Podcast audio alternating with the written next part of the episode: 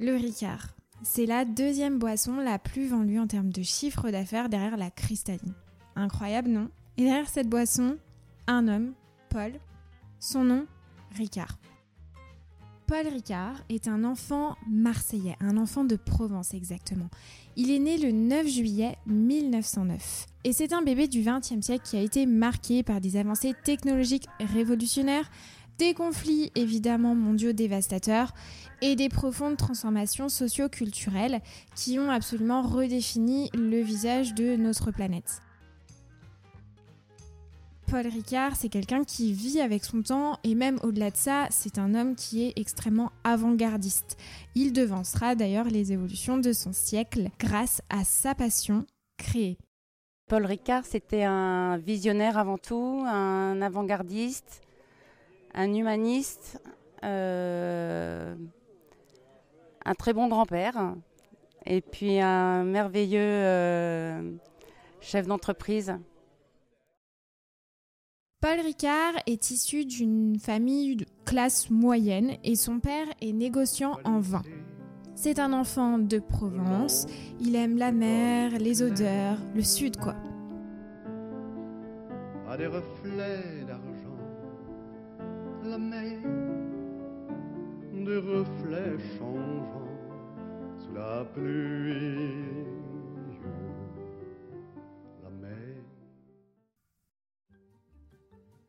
Quand il était petit, Paul rêvait d'art et son plus gros souhait c'était d'être peintre. Et d'ailleurs, il voulait rentrer à l'école supérieure des beaux-arts à Marseille. Et son père lui a dit Non, mon petit gars, tu gagneras d'abord de l'argent et après on verra pour l'art. Il travaille donc avec son père et son grand-père, avec qui il parcourt la Provence, et ces deux figures paternelles vont lui enseigner l'attachement au travail et le travail manuel. Il abandonne quand même pas sa passion, hein, Paul, parce que il peint pendant 70 ans, rien que ça. Et d'ailleurs, il déclara plus tard que le Ricard, c'est Ricard, la peinture et l'art, c'est Paul Ricard. Eh bien, voici un tableau de Paul Ricard de 1975 qui me représente avec mes enfants, François Xavier et Virginie. Alors, chaque fois que nous lui rendions visite dans sa maison de la Tête de l'Évêque, près du Circuit du Castellet, il nous prenait en photo avec un Polaroid et au voyage suivant, se retrouvait sur une toile. Et ça s'est passé comme ça avec mes, frères et sœurs et avec mes, avec mes neveux. Et, c'est toujours un, un excellent souvenir. Le 16 mars 1915, alors que Paul n'a que 6 ans, l'absinthe est interdite en France. En fait, il faut savoir en France que euh, au cours du 19e siècle, l'alcool qui était le plus consommé, c'était l'absinthe et il y avait d'ailleurs plus de 1000 marques qui étaient présentes sur ce créneau. À la fin de ce siècle, c'est à peu près 36 millions de litres consommés en France d'absinthe, donc c'est assez considérable. Et cette boisson, un peu euh, anisée, euh, au goût de, de fenouil et d'anis, eh bien, elle est accusée de rendre complètement fous les gens. Et donc, le Parlement français vote l'interdiction de cette boisson le 16 mars 1915. L'absinthe commence à avoir une réputation sulfureuse. C'est la vie de bohème et l'inspiration artistique, mais aussi la folie, le meurtre, le suicide. Les pouvoirs publics, l'Église catholique et les médecins hygiénistes s'alertent. On invente même le terme absinthisme pour désigner cette addiction considérée comme encore plus grave que l'alcoolisme.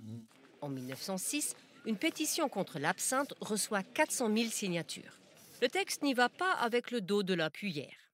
L'absinthe rend fou et criminel, provoque l'épilepsie et la tuberculose, elle tue chaque année des milliers de Français. Elle fait de l'homme une bête féroce, de la femme une martyre, de l'enfant un dégénéré. Elle désorganise et ruine la famille et ainsi l'avenir du pays. La campagne, dont le mot d'ordre est Tous pour le vin contre l'absinthe, sera soutenu sans grande surprise par le lobby du vin et aboutira en 1915 à l'interdiction totale de l'absinthe. Une conséquence directe de cette interdiction, l'invention de nouveaux spiritueux, toujours au goût anisé, mais sans la molécule incriminée. Anis Pernod, pastis de Marseille et j'en passe. Et c'est un vrai problème parce que c'est une boisson qui est extrêmement populaire auprès des consommateurs, alors tout le monde cherche à la reproduire. C'est comme si demain on vous enlevait euh, le coca et le Nutella. Vous comprenez un peu la gravité de l'affaire Donc à l'époque, les consommateurs se mettent à boire des boissons à base d'anis, euh, qui rappellent justement cette, euh, cette fameuse alcool d'absinthe, à 40 degrés. Et la vente est autorisée en 1922. Et justement, on donnera à ces liqueurs le nom de pastis. le pastis? Ganaël Le pastis, c'est une boisson pour les grandes personnes, mais après, si on en boit trop, comme mon papy, il adore ça, il en boit plein. Et si on lui sert un peu de pastis, il en boit deux verres quelquefois. Après, on peut devenir pas sous, je crois pas, parce que je sais pas si c'est de l'alcool. Mais quel âge as-tu, Laurence? 8 ans et demi. Et c'est bien de boire du pastis à 8 ans et demi? Non, parce qu'après, quand on grandit, on va, on va avoir l'habitude de prendre du pastis et puis on risque d'être saoul. D'être quoi? Sous. Qu'est-ce que ça, ça veut dire Ça veut dire euh, partir dans les pommes et, et, euh, et on est sous, on est la moitié crevé et puis ça veut dire qu'on dit des, des âneries, on sait plus où on est, on a la tête qui tourne. Et c'est à l'âge de 12 ans que Paul Ricard fait la rencontre de Monsieur Espanet. Monsieur Espanet, c'est un ancien coiffeur qui s'est reconverti et qui est devenu bouilleur de cru et qui lui confie la fameuse recette de son pastis à 60 degrés. Du coup, Paul Ricard, à 17 ans, il se met en tête qu'il veut créer le pastis qui sera le plus consommé en France. Et avec son frère Pierre, ils élaborent plusieurs recettes. Ils consacrent tout leur temps à faire plusieurs mélanges, à tester des arômes, comme par exemple la réglisse et les plantes provençales. Et finalement, il élabore la fameuse recette incluant un mélange d'anis étoilé et un mélange d'anis vert teinté avec une pointe de réglisse. Et suite à cela, eh ben, il teste euh, cet alcool, donc euh, à l'époque c'était pourtant interdit, dans les cafés de son quartier à Saint-Marthe. Bon, ça va lui causer de nombreux problèmes, notamment avec la police et la douane, mais qui ne tente rien à rien et on voit quand même où il en est arrivé le bonhomme. Le Ricard est donc né en 1932. À l'âge de 23 ans, il a réussi à trouver la fameuse recette et c'est un véritable succès. En l'espace d'à peine 8 mois seulement, il commercialise 250 000 bouteilles. Et quelques années plus tard, évidemment, le succès dépasse euh, les frontières euh, marseillaises et les bouteilles de Ricard se trouvent aussi à Paris, en Espagne, en Italie, en Afrique du Nord. Donc c'est vraiment un succès on peut le dire, un succès qui commence à être international. Et puis la marque éponyme prend le slogan Ricard, le vrai pastis de Marseille.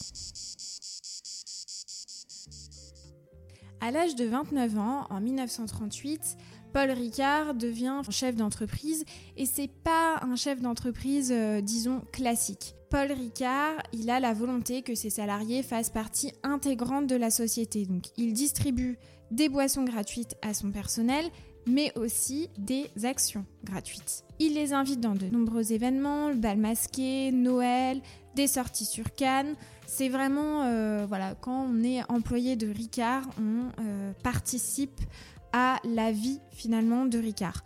Et l'objectif de Paul Ricard à l'époque, c'est vraiment de faire du social. C'était un, un vrai humaniste finalement. Il met en place donc la participation parce qu'il se dit bah si moi je fais des bénéfices, mes employés doivent aussi euh, en avoir et doivent récolter justement euh, les fruits de ces recettes. Il crée aussi un centre de loisirs, il achète de nombreux domaines et il fait euh, bénéficier à ses employés ces domaines pour justement créer des pôles de loisirs, donc que ce soit hommes, femmes, enfants. Donc tout le monde peut en bénéficier. Il y a même son chef euh, de, personnel qui raconte qu'il avait même mis en place une loterie où les personnes pouvaient gagner des villas. Enfin, c'est assez euh, incroyable. C'est lui qui faisait le prêt à ses employés pour acheter des villas. Et s'ils avaient des difficultés à rembourser le prêt, eh ben, il augmentait leur salaire pour euh, que justement ce soit pas un problème avec la banque. On n'a pas tous la chance d'avoir ce type de patron. En 2019, il y a eu un petit euh, scandale qui a quand même euh, éclaté. Il y a certains employés de l'entreprise Ricard qui auraient quand même dénoncé que l'entreprise les aurait rendus alcooliques. Donc là, c'est dans un article du Monde, je cite, Dans les bars, discothèques, fêtes de mon secteur, on a un budget pour offrir des pastis aux clients et on consomme avec eux, encouragés par nos hiérarchies. Tombé un jour ivre-mort lors d'une foire où il officialisait en tant que commercial, un autre ex-employé explique avoir bu jusqu'à 40 ricards par jour. Je suis sûre que ce record, vous le tenez pas, c'est quand même assez euh, conséquent. Les commerciaux choisis étaient les plus résistants à l'alcool. Si je refusais un verre, mon chef me disait T'aimes pas les produits que tu vends? Et l'entreprise, évidemment, a démenti ces informations. Bon, revenons à nos moutons. Pour parler de Paul Ricard, c'était aussi un patron atypique parce que pour lui, il fallait faire preuve d'autorité parce qu'il supportait pas les gens euh, fades, tièdes. Donc il aimait les gens euh, avec de l'enthousiasme, avec du peps. Il voulait qu'on lui montre de l'intérêt et qu'on comprenne tout de suite où il voulait en venir. Il paraît, euh, dans certains témoignages, que lorsqu'il était en colère, valait mieux pas être dans les parages. À l'âge de 31 ans, il y a un événement qui va bouleverser sa vie, comme la vie de nombreux Français et même au-delà des frontières dans le monde, c'est la guerre. Et Paul Ricard, il ne veut absolument pas envoyer ses employés sur le front, donc ce qu'il fait pour éviter que le personnel se retrouve euh, sur des scènes de guerre, il reclasse son personnel en Camargue et transforme le Madméjane en domaine agricole. Et à ce moment-là, il produit du lait, il réintroduit la culture de riz, il distille aussi les fruits pour alimenter la résistance en alcool carburant. À 39 ans, en 1948, la guerre est terminée et Paul Ricard crée la première forme de sponsoring culturel et sportif en France. Donc c'est pour vous dire à quel point il était avant-gardiste parce qu'il a sponsorisé le Tour de France. Ça a été vraiment la première marque à le faire. Et à ce moment-là, il organise une tournée de spectacles gratuits, il distribue des goodies. Et puis euh, voilà, c'est euh, euh, quelque chose qui marquera aussi l'histoire du marketing finalement. En 1950, à l'âge de 41 ans, il achète une première île. Oui, vous m'avez bien entendu, une première, parce qu'il ne va pas s'arrêter là. C'est l'île Bandor. Chacun son budget. Donc cette île, elle se trouve à 7 minutes en bateau depuis Bandol et Paul Ricard, il organise deux à trois fois par semaine une manifestation culturelle sur l'île. Donc sur l'île, il se trouve la Fondation Paul Ricard, un théâtre, des expositions de peinture, des cours de musique, des cours de danse et il rend tout ça gratuit évidemment. Ça a inspiré pas mal d'artistes et de créateurs parce que il voulait que sur ces îles les touristes puissent rencontrer les créatifs et les artistes. Parce que, bah, comme vous le savez, hein, Paul Ricard, c'est euh, aussi un, profond artiste finalement. Et d'ailleurs, il y a un endroit dans, ce, dans cette île où euh, c'est un petit village de créateurs et chaque exposant doit avoir une démarche particulière, par exemple, fabriqué en France. Mon grand-père s'est trouvé euh, à Bandol et c'est vrai que ça faisait plusieurs fois qu'il voyait ce petit caillou. D'ailleurs, quand les gens lui demandaient à l'époque pourquoi vous l'avez acheté, il disait parce qu'elle était à vendre. Et au départ, il faut reconnaître qu'il l'a acheté pour lui. Il travaillait beaucoup et il s'est dit, je vais en faire mon havre de paix avec ma famille et mes amis. Et puis ça, ça n'a pas duré très longtemps parce que très très vite, euh, il s'est dit, je ne peux pas garder ça pour moi, c'est trop beau. Et puis sur cette île, il y a aussi une galerie d'art où il y a aujourd'hui, vous pouvez aller le visiter, les 150 œuvres que Paul Ricard a peint. Quelques années plus tard, en 1958, Paul Ricard a 49 ans et il décide d'acheter une seconde île. Une, ça ne suffisait pas, il en achète une deuxième et c'est l'île des Ambiers. Donc il crée sur cette île un véritable petit paradis dans une nature préservée et raffinée. Donc c'est vraiment un mélange de nature et d'art. En 1953, Paul Ricard a 54 ans et il y a une affaire qui éclate, c'est l'affaire des Bouts Rouges. Alors, vous vous demandez ce que c'est les bouts rouges. En fait, c'est l'usine de Péchinette Gardanne qui demande l'autorisation à l'État de déverser des résidus du traitement de bauxite dans la mer au large de Cassis. C'est des euh, résidus minéraux sur lesquels il se trouve des composés présents dans la, bauxite et c'est l'oxyde de fer qui leur donne une couleur très rouge, d'où le nom l'affaire des bouts rouges. Ils sont lavés à grande eau pour débarrasser de 97% de la soude dont ils sont imprégnés. Sur cette usine Péchinette Gardanne, c'est un site historique où il sort des produits high-tech. Et d'ailleurs, si vous écoutez ce podcast avec un téléphone ou alors que vous regardez la vidéo YouTube avec votre écran d'ordinateur, il y a une chance sur deux que votre écran sorte de cette usine. Bon, revenons à nos moutons. À l'époque, les riverains pêcheurs se mobilisent pour qu'il n'y ait pas ce scandale finalement environnemental et Paul Ricard s'y oppose fortement également. Et là encore, il est avant-gardiste parce que euh, la protection de l'environnement à l'époque, c'était pas forcément euh, la priorité. On était à l'ère industrielle où tout euh, était développé et c'était un sujet qui passait au second plan, si ce n'est qu'il n'était absolument pas connu. Et là aussi, il est vraiment auprès des pêcheurs, auprès des riverains pour se mobiliser. Et dans son élan, il crée l'Institut océanique aux Zambiers. Donc c'est un lieu où les scientifiques travaillent toute l'année pour la recherche envers la protection de la mer à de nombreux programmes. Là, nous venons de finir euh, le premier programme de restauration côtière européen qui s'appelle SARLAB et nous venons de rejoindre un programme international d'observation de l'évolution du milieu en fonction du changement climatique parce qu'on euh, parle toujours de changement climatique, mais il n'y a pas que le climat qui a changé, l'océan a changé, sa température, euh, son acidité, son taux d'oxygène, voilà. Donc il est important de voir comment la vie marine réagit à ces changements et donc c'est ce programme qui s'appelle Macobios. Un beau jour, Paul Ricard a 59 ans, il monte sur la scène du réfectoire et il pique une colère monumentale contre une mesure gouvernementale et à la fin de son discours, ben, il annonce qu'il quitte la société.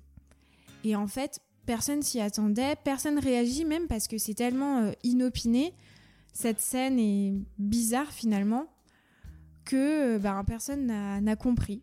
Donc il nomme son fils, Bernard, en tant que président directeur général. Et puis pour sa retraite, il part vivre au Puy d'Encastre et s'achète euh, quelques chèvres pour s'en occuper. Bon, il est à la retraite, mais vous vous doutez bien, pour un passionné qui a envie de créer, même à 61 ans, on ne s'arrête pas. Et Paul Ricard, en plus d'être un passionné d'art et euh, un créateur né, il est aussi passionné de mécanique. À l'époque, euh, il faut savoir que la Formule 1, c'était euh, vraiment un sport automobile qui était extrêmement suivi. Et d'ailleurs, les sportifs automobiles étaient considérés vraiment comme des héros. Et encore une fois, eh il fait un coup de marketing énorme. Il crée le circuit Paul Ricard. Donc, l'objectif, c'est vraiment que les pilotes puissent être en totale sécurité sur ce circuit. Et d'ailleurs, à l'époque, il n'y a aucun euh, pilote qui voulait aller sur un autre circuit tant euh, le circuit Paul Ricard était sécurisé. Et euh, il en fait, il fait du sport automobile un vecteur de communication important pour les marques. Son objectif en créant le circuit Paul Ricard, c'est de mettre le spectacle en avant sans qu'il y ait de risque mortel pour les pilotes.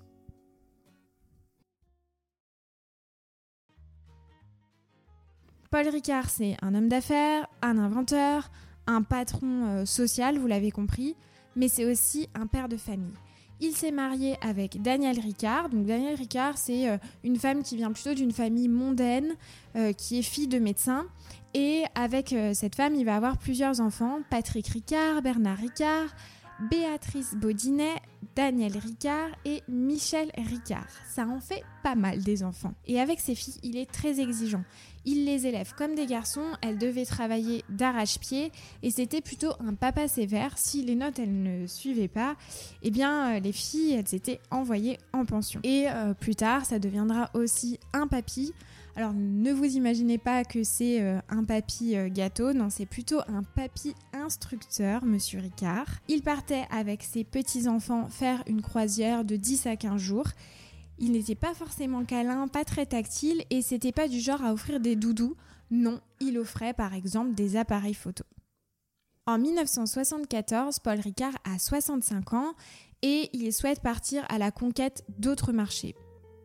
Et c'est à ce moment-là qu'il y a la fusion, la fameuse fusion Pernod-Ricard. Il y a un double objectif, hein, c'est acquérir une dimension internationale avec ses propres filiales à l'étranger et puis maintenir sa place de leader en France. En 1997, le 7 novembre exactement, Paul Ricard décède et il a été enterré sur l'île des Ambiers, selon sa volonté, à un endroit bien précis qu'il avait choisi.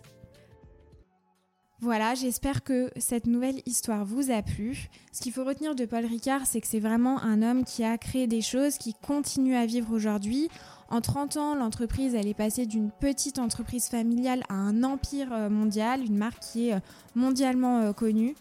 Et c'était un grand homme et j'ai été ravie de vous raconter son histoire sur Sans filtre ajouté.